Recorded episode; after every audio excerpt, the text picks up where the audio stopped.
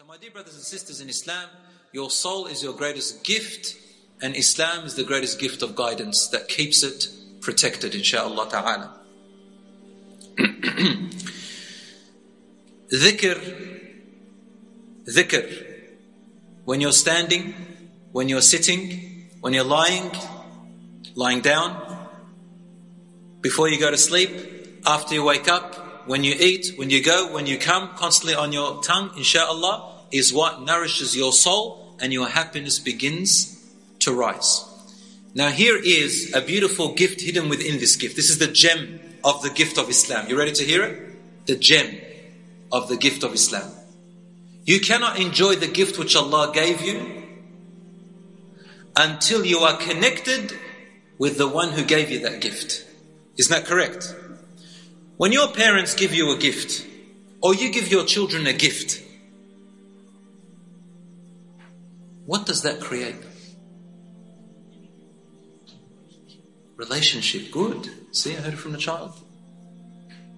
Rasulullah sallallahu said, "Tahadu, tahabu." Give gifts to each other, increase your love for one another. The reason Allah gave us the gift is because He loves you.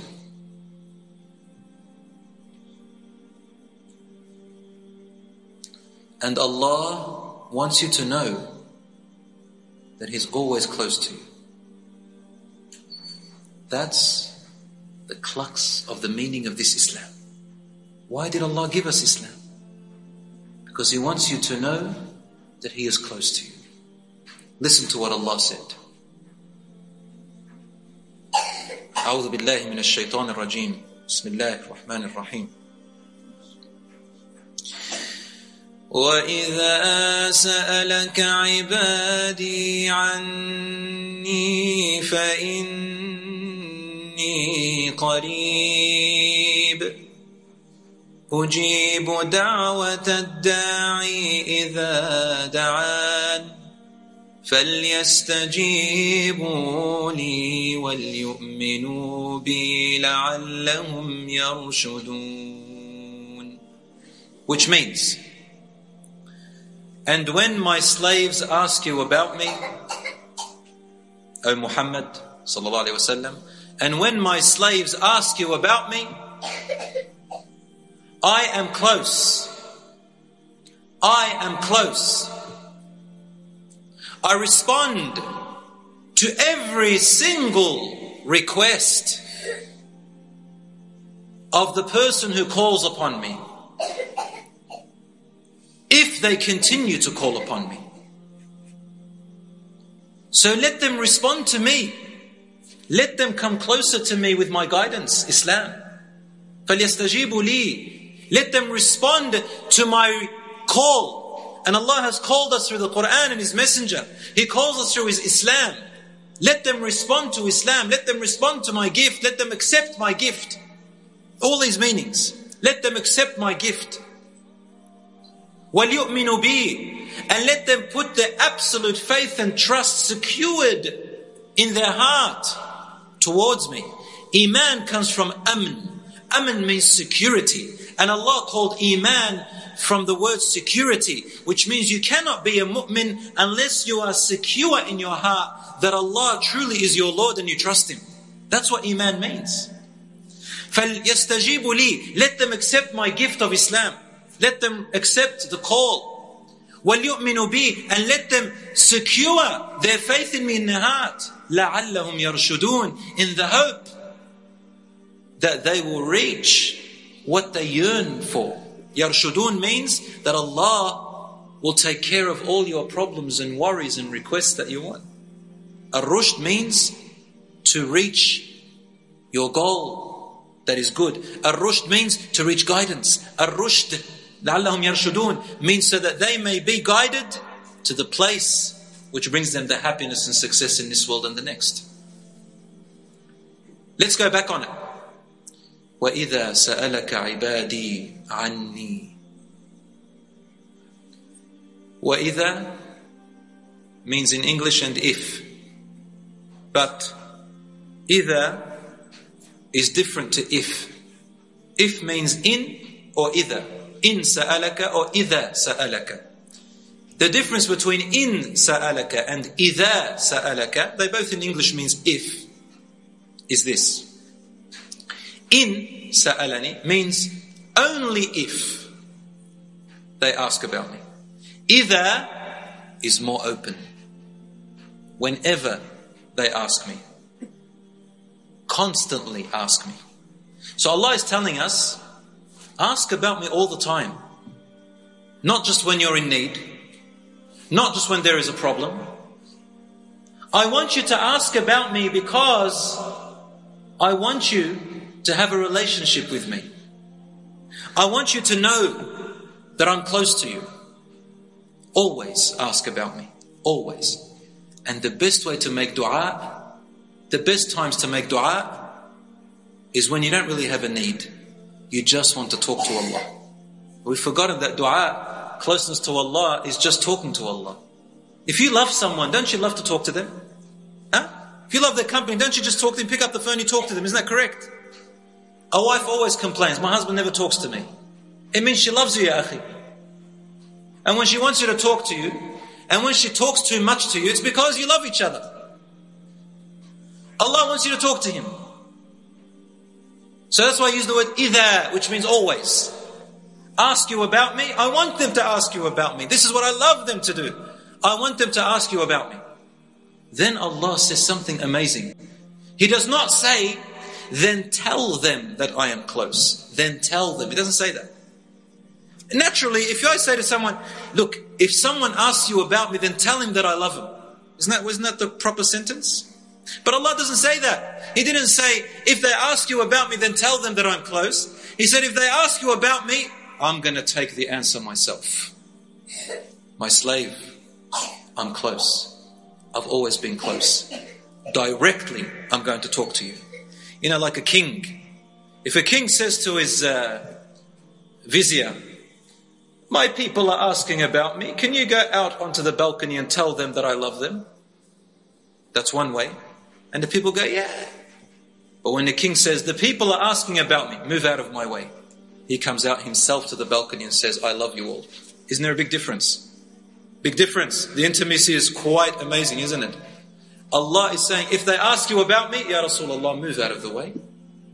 I will talk to them directly because this is what I love to say. I want to tell them.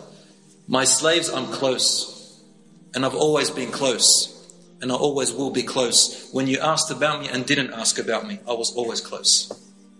Whether you're Muslim or non-Muslim. There's a bit of a controversy over here. Some ulama said it's only the believers. Possibly. It has a point. But I say, Wallahu a'lam, according to some mufassirun, even for the non-Muslims. Because how else does a non-Muslim repent? If Allah was not close, He wouldn't accept their repentance. Isn't that correct? Allah is always ready for any repentance. And when a non Muslim becomes a Muslim, Allah is always there to hear him. As soon as they say the Shahada, He's there. When you make sin and you repent, He's there. There, always, always. Inni qareeb. I'm close. Ujibu da'wat ad-da'i idha da'an. Now, here is another irregular sentence. When you say to someone, listen, if you ask me, I'll tell you. If you ask me, I'll give it to you. Isn't that what we say? If you say sorry, I'll forgive you. Isn't that correct? Isn't that correct? If you respect me, I'll respect you. Isn't that the proper sentence? There's some people that say, respect only those who respect you. I won't respect anyone until they respect. So respect me and I'll respect you. That's the proper sentence, right? But Allah uses it in the other way around. He says, I respond to the caller. He gave the answer already. So he, he gave the answer before the question. He didn't say, if they are, when they call upon me, I will respond. That's the proper sentence. Allah said, No, I always respond. So long as they continue to ask about me. Because Allah's response is definite. It's definite. But your calling upon Him is not definite. It's unstable. You may ask, you may not. Allah is telling you, my response is always there. I will. The problem is you. You got to do your part. And again, Allah uses إِذَا دَعَان. It doesn't say in da'an. If they call. إِذَا means I want my slave to always call upon me. Always.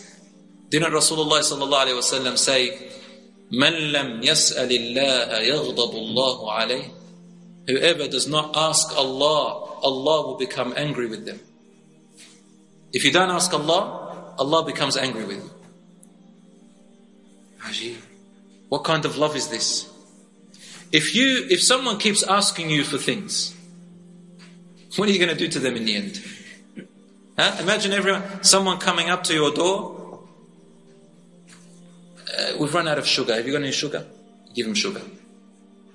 Two hours later, knock. Listen, I want to water my garden. I've lost my hose. It's not working. Can I use your hose? You give him the hose. Comes back. Look, I forgot to fill up my car petrol. Do you have a tank that I can borrow, fill up petrol? Yeah, you have a tank. Then he comes up to you, goes, "Hey, listen, I'm too tired to go to get the petrol in the tank. Can I use this uh, hose to take some petrol out of your own car and put it in mine?" Say, "Yes." Come up to me and say, "Listen, man, I can't be stuffed to go to the shops to buy some tomatoes. Your wife got any more tomatoes in there? Just give me a couple." In the end, what are you going to do to him? You're going to grab the tomato and throw it in his face. You're going to get the hose and whip him with it. Hal anniba every time you're coming asking for things. Sure, am I, am I your, uh, you, inherit, have you inherited me or something? Isn't that correct? But Allah subhanahu wa ta'ala says the opposite. He says, I will become angry with you if you don't consistently ask me. Allahu Akbar. لا حول ولا قوة إلا بالله سبحانك يا إلهي ما أحلمك وما أرحمك how merciful is Allah and how patient He is with us. He says, If you stop asking me, I will become angry with you. Who says that statement except someone who loves you immensely, beyond any measure? You ask and you ask and you ask, and Allah says, I will become angry if you stop asking. In fact, I will become angry with you if you do not insist and persist in your dua. Rasulullah sallallahu alayhi wa said, Is'alullah wa alihu fi dua. Ud'u Allah wa alihu fi dua make dua to Allah and be consistent and persistent. This, my dear brothers and sisters, the point of this is Allah who gave us the gift of Islam, He only gave it to you because He loves you. And Allah already dances you. I am close. I am close. The entire Quran is talking about intimacy between you and Allah. Now, here is the question How could one who loves you this much give you a gift that will not bring you happiness in this world and the next. Say Alhamdulillah الذي هدانا لهذا وما كنا لنهتدي لولا أن هدانا الله Allah said, say praise and gratitude to Allah who has guided us to this and would have never been guided if Allah did not guide us to it. وصلى الله على نبينا محمد وعلى آله وصحبه